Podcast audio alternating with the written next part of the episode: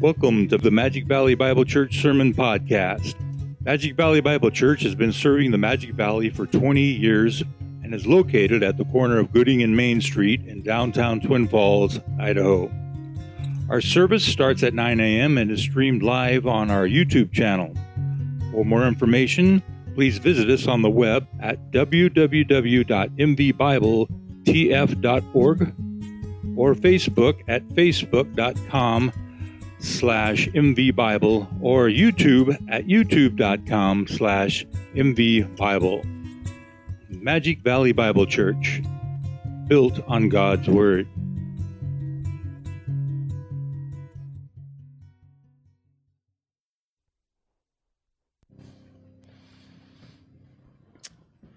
What a great God, amen. God of grace, God of mercy. You know, help us to have eyes to see. And the beauty of this is that He's given us the revelation of His holy word inspiration, truth, inspired, inerrant, and holy. Please take your Bibles and open them to Mark chapter 3. Mark chapter 3. We've been expositing this gospel for so many months now, and it continues to burn in your pastor's soul just the joy it is to exalt Christ, point to Christ, to see the, his beauty and his majesty and, and how he dealt with individuals as he came to declare a specific message of grace and mercy. Of course, that is through repentance and faith and to receive that. But I want to dive into a section of scripture that is a narrative that gives us some understanding of the world today. The title of today's sermon is Combating Unbelief. I want to read our passage for us, starting in verse 20 of Mark chapter 3. The Word of God reads this And he came home, and the crowd gathered again to such an, an extent that they could not even eat a meal. When his own people heard of this, they went out and took custody of him, for they were saying, He has lost his senses. The scribes who came down from Jerusalem were saying, He is possessed by Beelzebub, and he cast out the demons by the ruler of the demons. And he called them to himself and began speaking to them in parables. How can Satan cast out Satan? If a kingdom is divided against itself, that kingdom cannot stand. If a house is divided against itself, that house will not be able to stand. If Satan has risen up against himself and is divided, he cannot stand, but he is finished.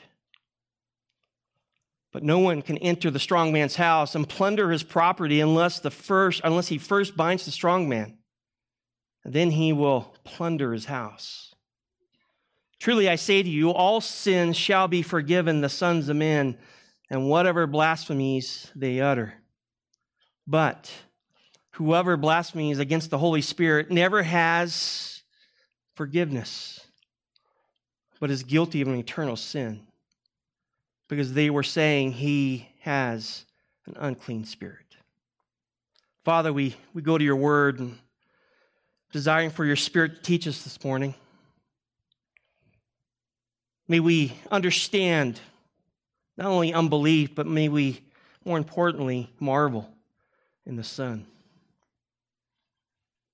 Jesus, we see how you dealt with the crowds, how you dealt with the skeptics, how you dealt with unbelief and how you called them unto yourself, how you called a spade a spade, and you brought condemnation for those who don't receive you.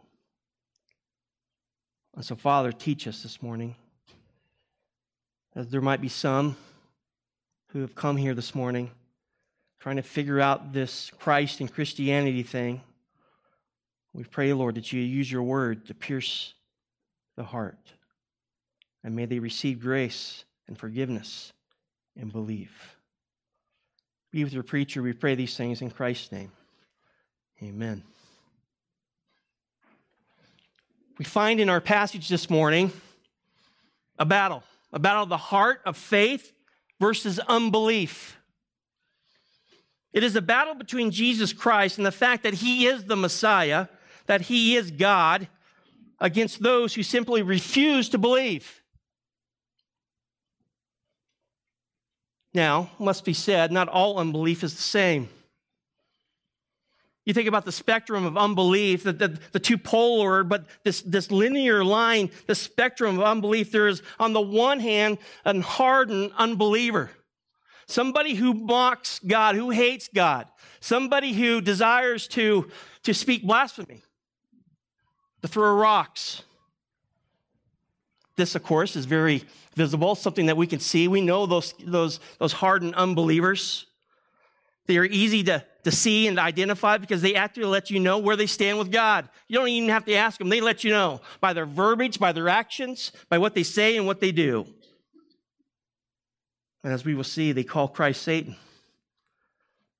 And in turn, flat out refuse to admit that Jesus is God. That is one extreme of unbelief. And on the other end of this, this spectrum of unbelief, there is an unbelief that looks friendly to, towards the things of Jesus Christ. They come amongst our midst, they, they join our body. They have a smile on their face, on their face. They quarterly show up to church, they go through the motions, they act like they really want to be here. Yet deep down, they refuse to submit to Christ and his lordship. They are hard to detect because they look like Christians, yet deep down, they have not surrendered their heart to the truth and the lordship of Jesus Christ. And though friendly on the outside, they are unsaved on the inside. Now, both of these two extremes on this spectrum of unbelief end up in the same place. You understand that, right? They are judged for their unbelief. They stand in the righteous judgment of God Almighty. And in the end, they are eternally condemned. Why? Because they don't believe, they reject the Messiah. It really doesn't matter where an unbeliever lands on that spectrum the same eternal destiny is the same. Now, this is what we see in our passage this morning. Jesus encounters three attacking groups of unbelief. Each are aggressive in their own way in their unbelief, trying to disprove and kick Jesus to the curb. And Jesus responds to their unbelief by declaring that their unbelief will have eternal consequences. I mean, he shuts the mouths of the skeptics and points to the, their condemned reality. And so, to some degree, this is kind of a, a hardened passage, but a passage that we need to understand what Christ is doing here. So let's dive into this passage. And the first group that we see, this first unbelieving group that we come across, is this curious crowd. These are those who are drawn by the miracles of Christ. They show up when Christ is around. They are intrigued with Jesus' teachings. I say it this way they are looky loos, they're rubberneckers. They see a crowd, they want to know what's going on in this place, and they show up. And when it's convenient, they go to church. But there is no true conversion or commitment to the lordship of Jesus Christ. Now, don't think that these categories of unbelief were just in the time of Jesus. We have those type of people in our presence, do we not? We see these categories even today as, as the end result of a depraved heart is to, to be around Christ but never receive Christ. Now, before we pick up this group, I want to point out to some events. This is pretty interesting because Mark doesn't record for us some of the things that happen between verse 19 and verse 20. Matter of fact, in, in Matthew's gospel and Luke's gospel, we, we have a, a handful of chapters of miracles and situations where, where, where Jesus is encountering that leads up to verse 20 in Mark chapter 3. There are a lot of events recorded for us in those gospels that Mark doesn't mention here. Let me remind you of them. The sections are found in Matthew 5 through 8 and Luke chapter 6 and 7. And there are some significant events. How about the Sermon on the Mount? You think about Mark doesn't even deal with that. Matthew and Luke, absolutely. You and I both know that what Jesus taught there was, was significant for understanding the kingdom and how we are to interact with one another. And then after this great sermon, Matthew and Luke both point to many miracles. Let me list them for you. You have the healing of the centurion servant. For, in other words, he heals, shows his hand. You got the rising or the raising of the widow's son. You have the explaining of John the Baptist as the greatest prophet of all time. You have the cursing of, of two cities for the refusal to believe and repent. And then you have the anointing of Jesus' feet by a sinful woman. All that occurs after Jesus comes down the mountain and fits in between Mark 3 19 and 20. I point to that in light of what we're going to see. I, I think it builds credence to, to why these crowds were coming. Jesus is, is going to, to places, he, he's displaying his deity, he's preaching the message of repentance. He's calling people to, to come unto himself. And so it makes sense that the crowd is going to gather. However, the crowd is very self absorbed. They're more concerned about what they can get out of Jesus. Look at verse 20 with me again. It reads there, and he, speaking about Jesus, came home. And the crowd gathered again to such an extent that they could not even eat a meal.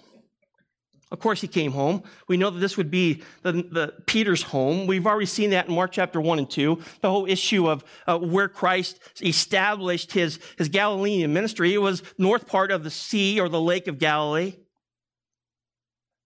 It was in that place where Jesus healed Peter's mother in law. We know that city to be Capernaum.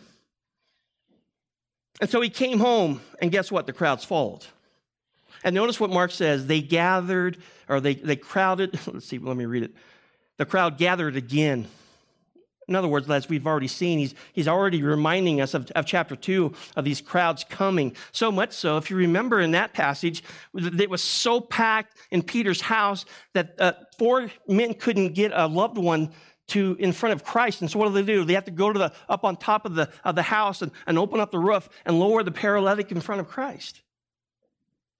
I mean, people after people were coming. It's the context, it's the reality. Wherever Christ went, so did the people. And so this was happening again.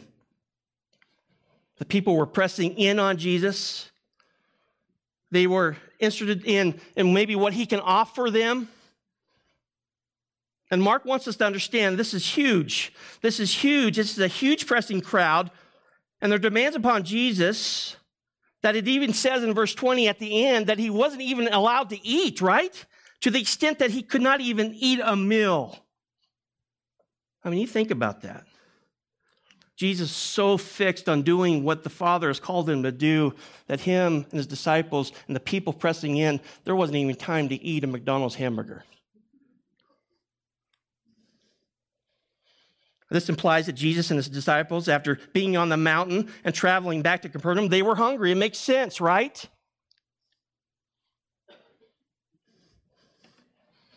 I love this. Did you get little snapshots in, in Scripture that remind you of the humanity of Jesus? He had hunger pains just like you and I. It points to his humanity, his incarnation, the fact that he was flesh and bones that he too would miss a meal in light of the situation at hand.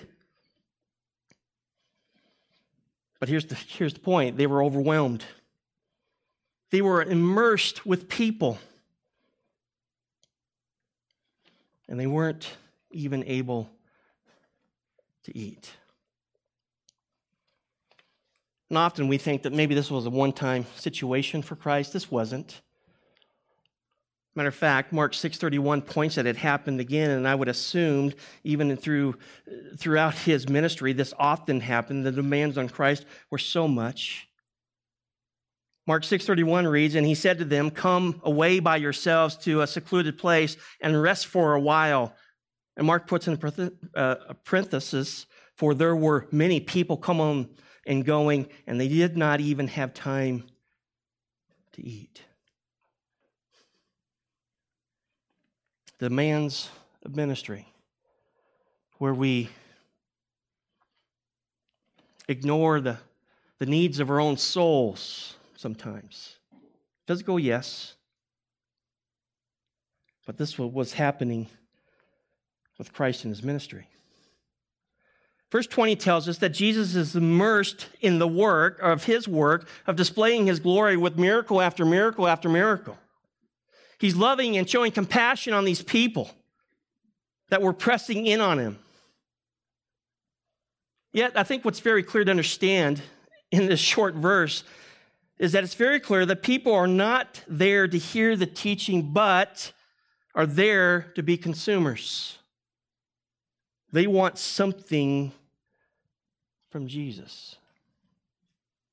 They are self serving, wanting the power of Jesus, but not the saving truth of Jesus.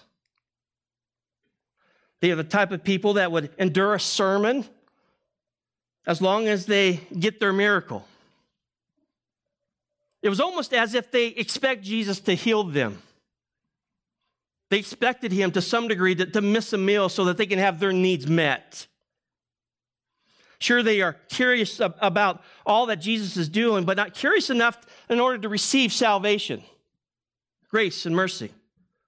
And how often are our churches filled with people who are just wanting something for themselves, maybe a, a pep talk throughout the week, something to, to, to maybe some type of fellowship with the, in the body that they go to, but yet not really receiving the grace and the mercy and the truth of Christ. It's safe to say they were unconverted, unredeemed. They are around Jesus and the church, but they are still unbelieving in their hearts to the gospel message that Jesus preached. This group of unbelief needed a heart transplant. They needed redemption. They needed salvation. And he was right in front of their eyes. Next, we see the second group of unbelief, and that is the critical family. This is kind of interesting to me. Look at verse 21. Look what it says there. It says, When his own people heard of this, they went out to take custody of him for they were saying he has lost his senses.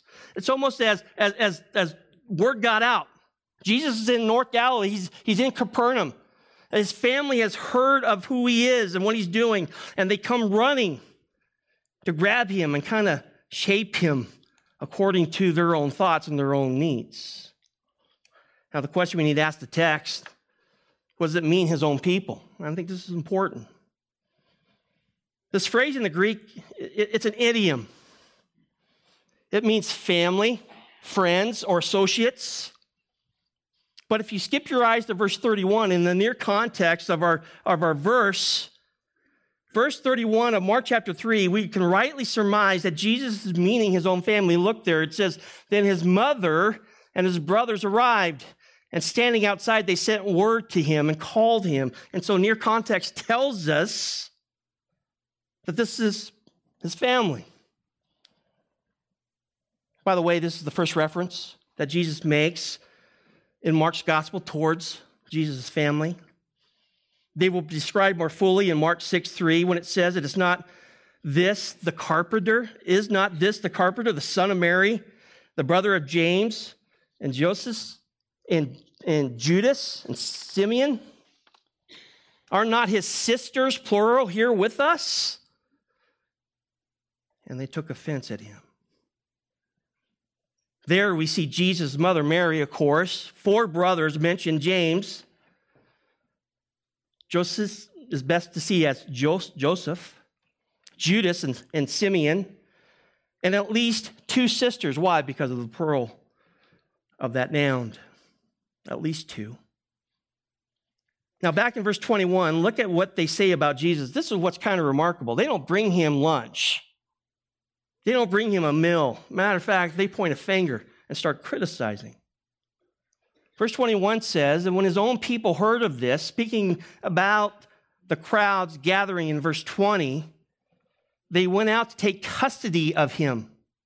That's a very interesting word in the Greek. It has the idea of literally seizing him, arresting him, grabbing him.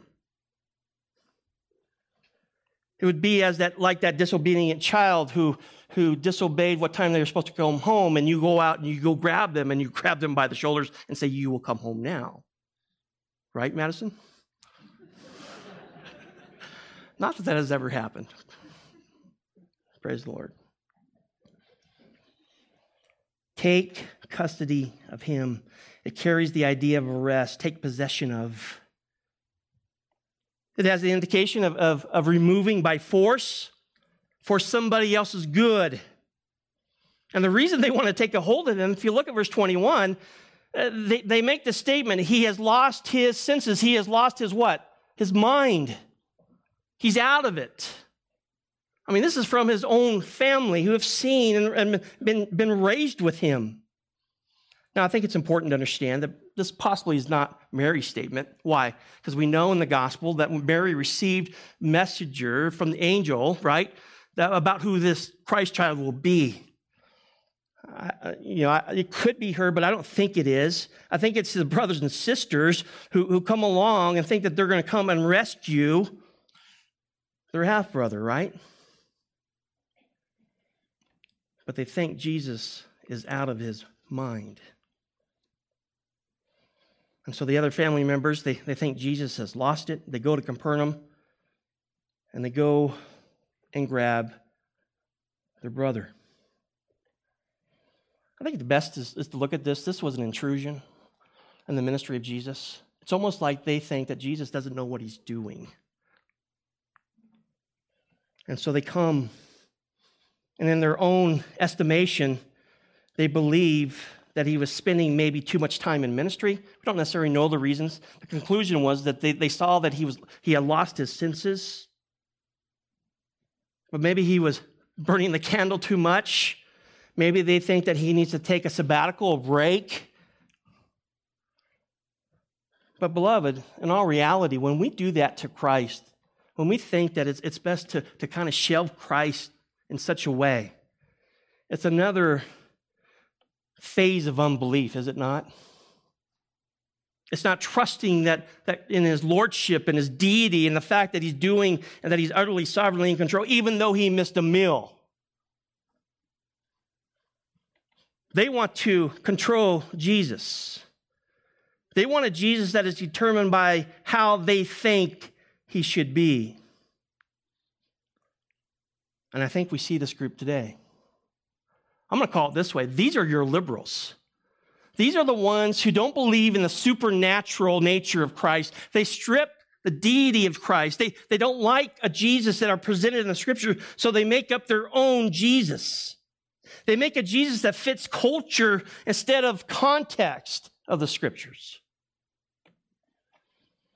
For them, they can't handle the truth that Jesus has said that he is the only way to heaven. I mean, you think about where liberal thought has taken the universal church. Mainline denominations are falling. Even conservative evangelical churches are falling as they advocate things outside the pages of scriptures. You've heard it from this pulpit. You talk about social justice. Red flag immediately should pop in your mind the fact of taking a social justice approach, a social gospel approach, instead of the biblical approach that people need Christ.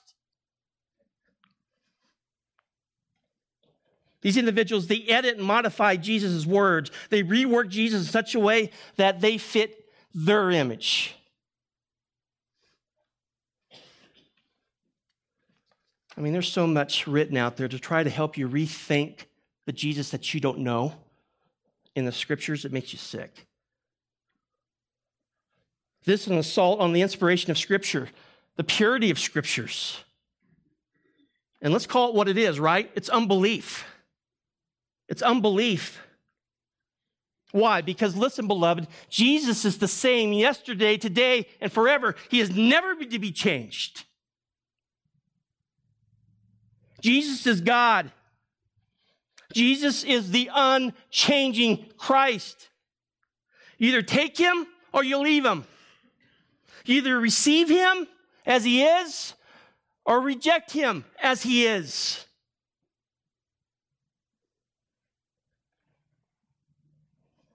It's remarkable.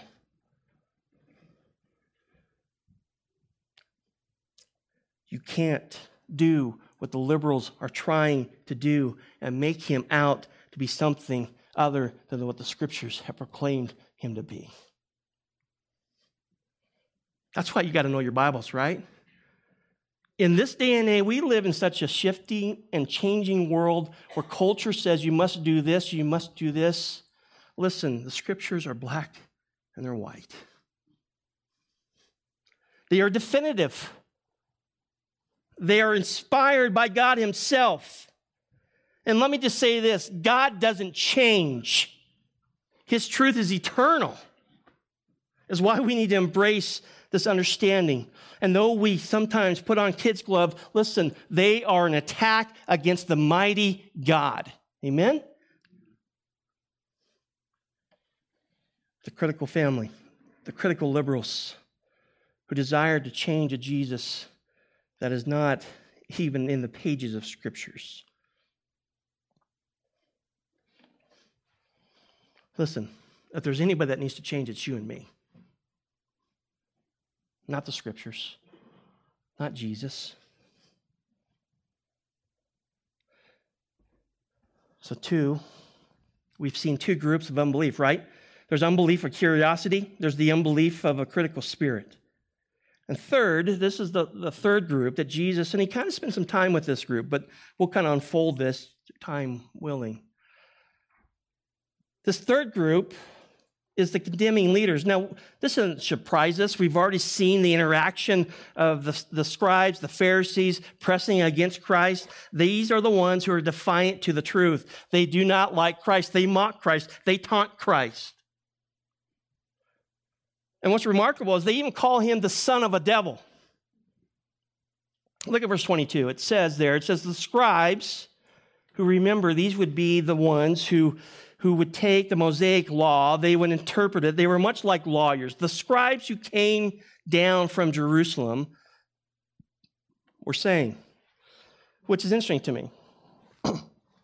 Jesus' family comes, the scribes come from Jerusalem.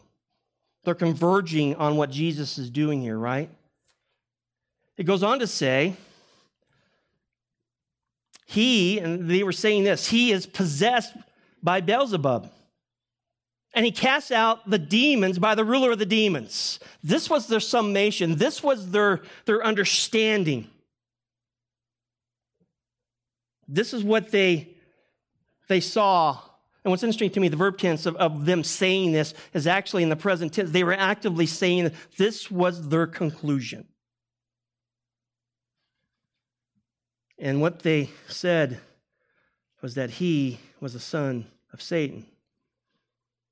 Beelzebub, it's kind of an interesting name. It, it's, it can be derived from a, a, a Canaanite deity, which means Lord of the house or Lord of the temple.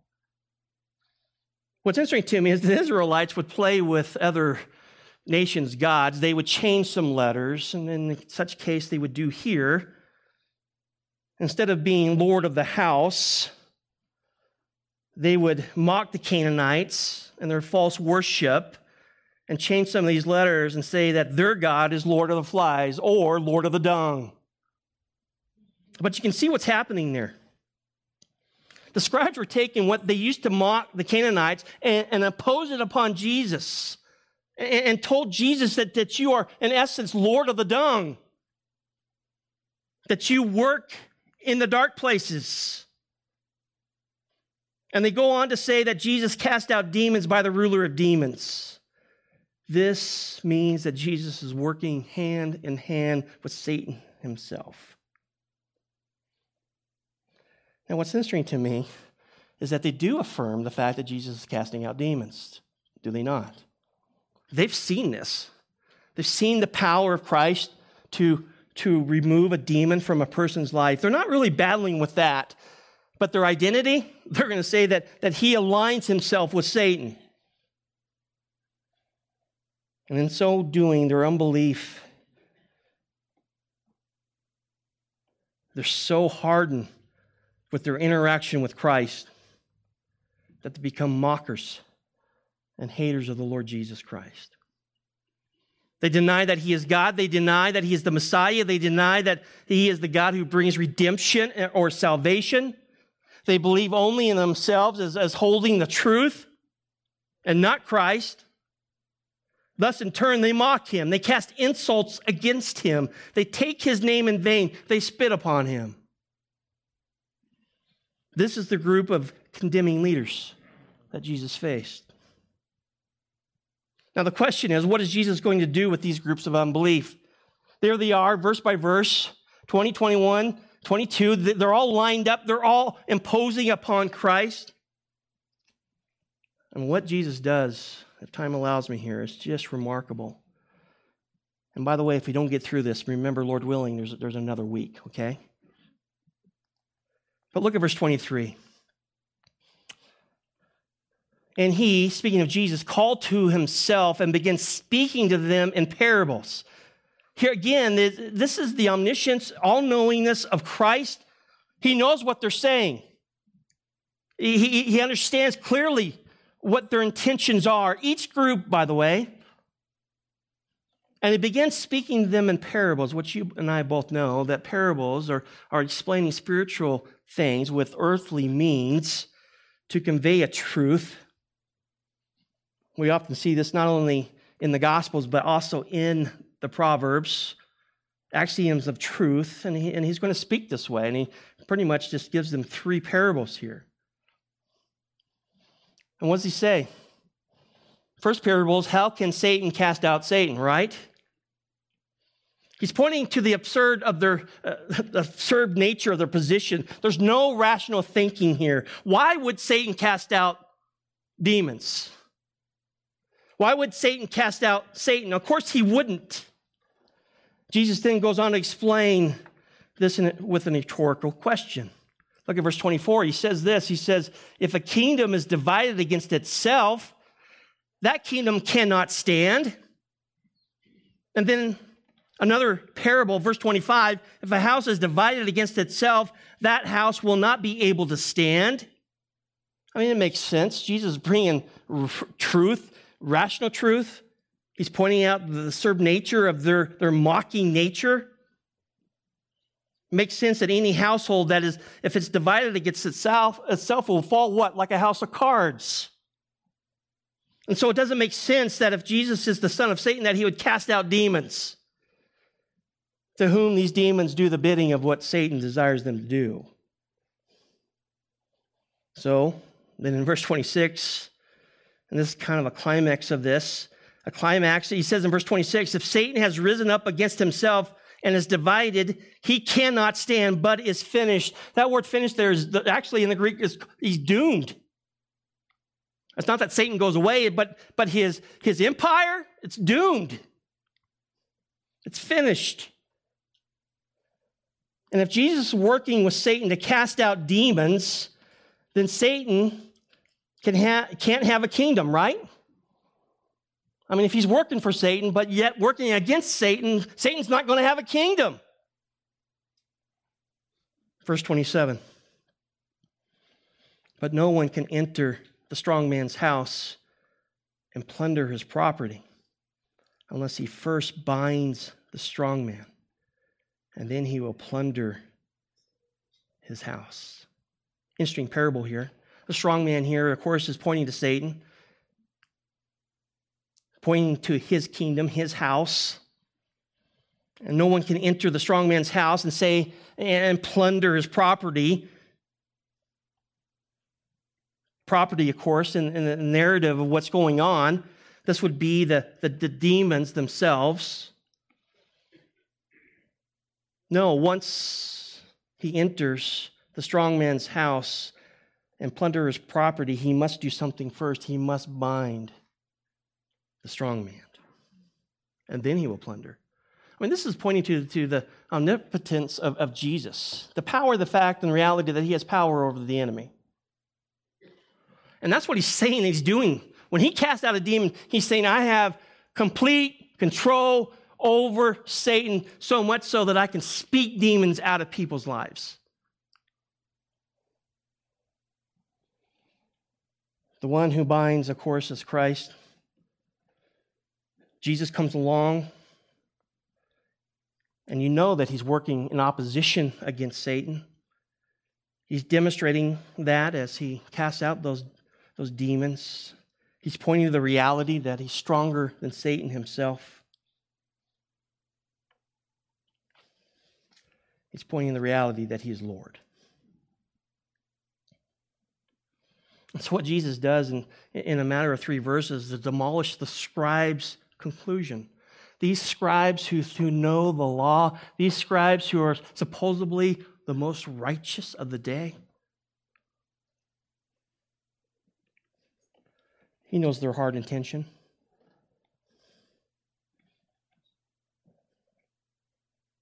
And what he's doing is that he's showing us, unmasking their, their unbelief, their hatred towards him. Remember, they don't like the fact that he's coming. He's displaying his deity, he's showing his, his divine power, that he's declaring. The crowds were coming to them, which means that they're not going to them. Here's the clincher, verse 28.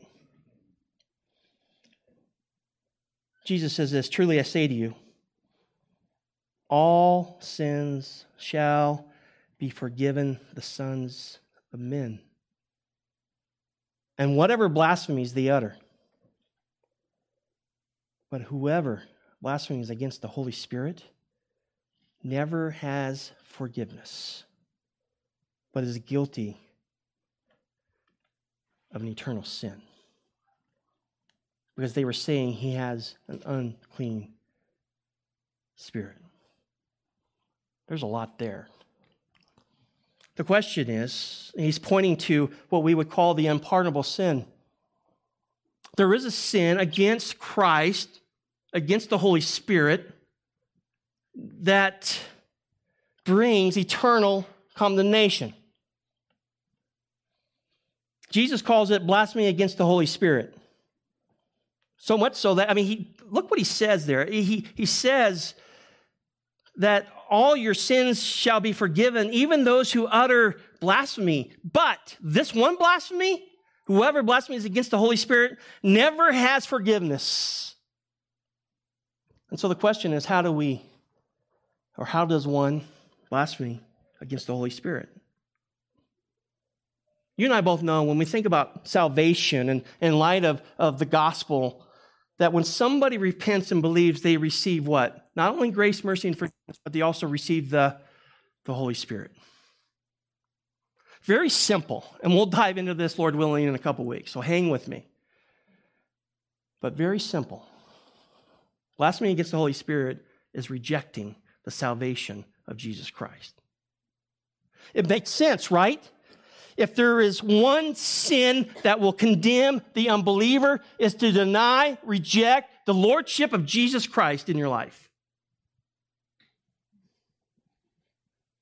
I think I need to give you more color in that, but that's the simplicity of it. It's remarkable. I mean, he calls them out, he shows their foolishness, he gives them their eternal consequence that your rejection is so hardened that because you do not believe in me, in believing in me, Jesus said in John 16, I will give you the what? The Holy Spirit, the Parakleto who will come alongside of you. You won't even receive the Holy Spirit.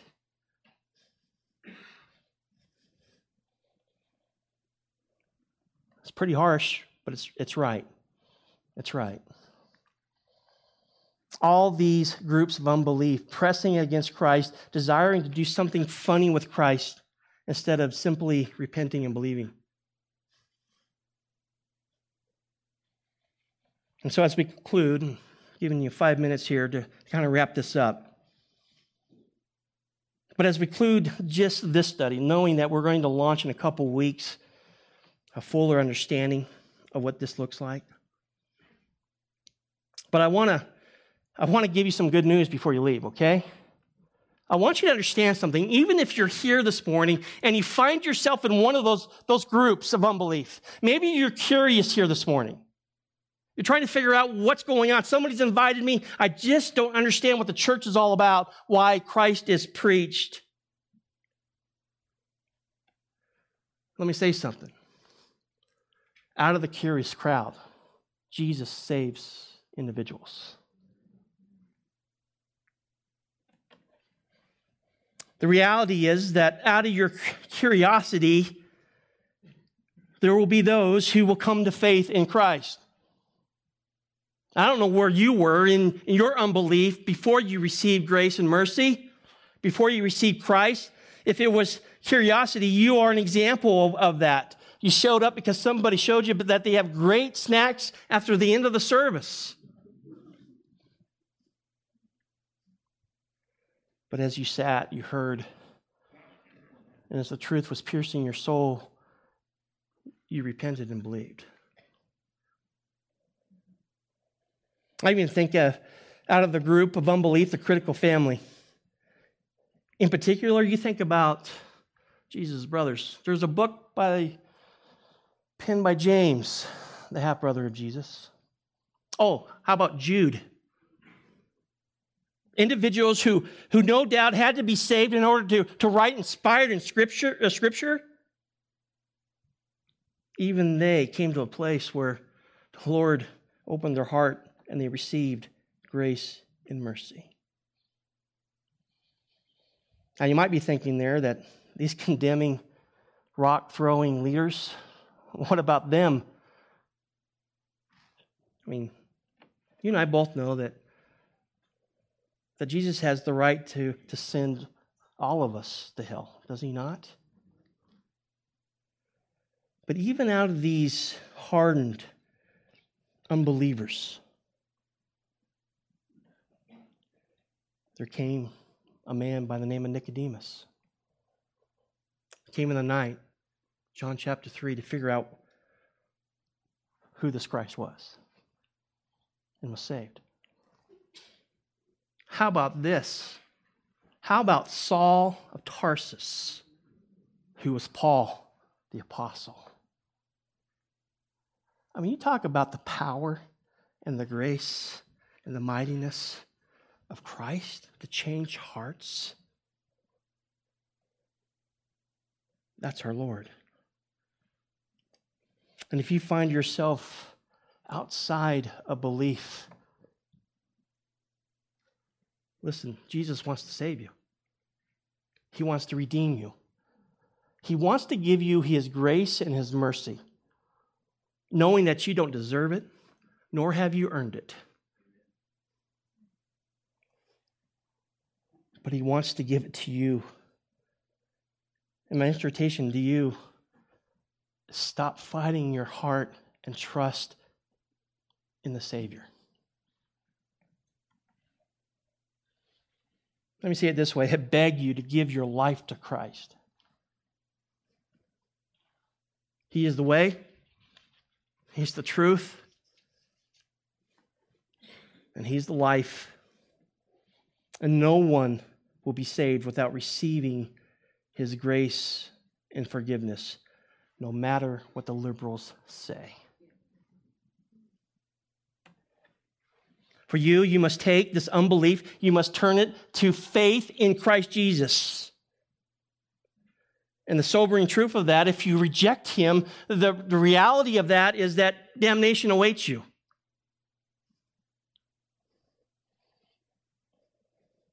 Appreciated my dad. He, he would often say, Son, if you do this, this is what's going to happen. And then Bear had to make a decision. Bear really wants the Twinkie, right? But if Bear takes the Twinkie, he's going to be punished. Bear learned only once that that wasn't wise. But in a more serious way, for you to reject and be outside of Christ is eternal damnation that condemns your soul.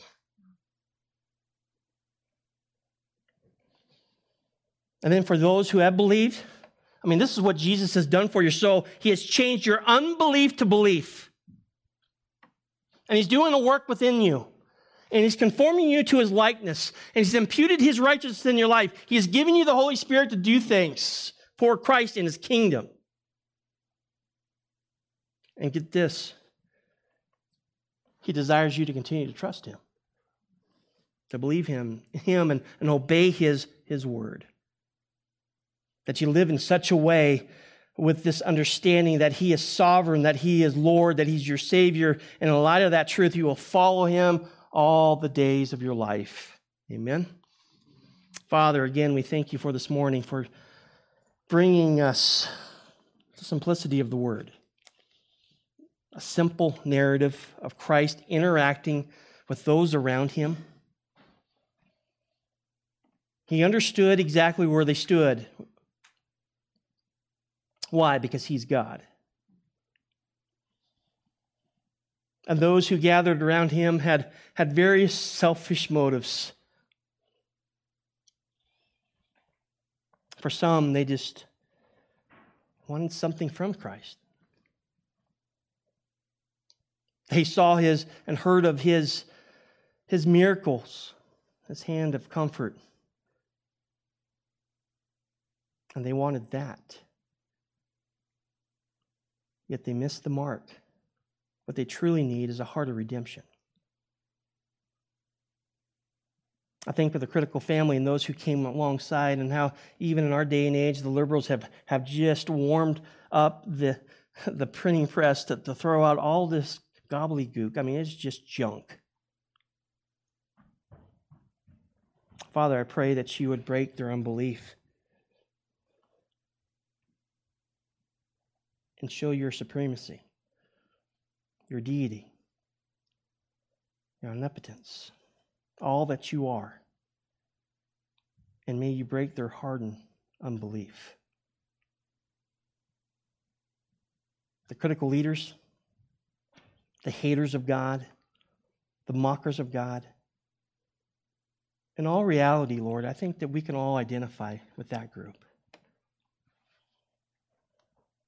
Even when we didn't know you, we lived in such a way that we thought we were kings, that we were God. And through your humble means and through the power of your word and through the faithfulness of the testimony preached and shared, our hearts have been saved. I pray for those who are on the outside of Christ and Christianity, may you draw them to a faith that believes. That they would repent and come to the Savior, who ushers them into the kingdom in such a way that is so glorious and magnificent that he establishes the church and puts his sheep in it. So, Father, have your, your way. Jesus, continue to draw. Spirit, confirm and condemn. We pray these things in the wonderful name of Jesus Christ, who has given us life, who has risen us from the dead, who has given us hope of eternal life, who has given us the Holy Spirit. We pray in the wonderful name of Jesus. Amen.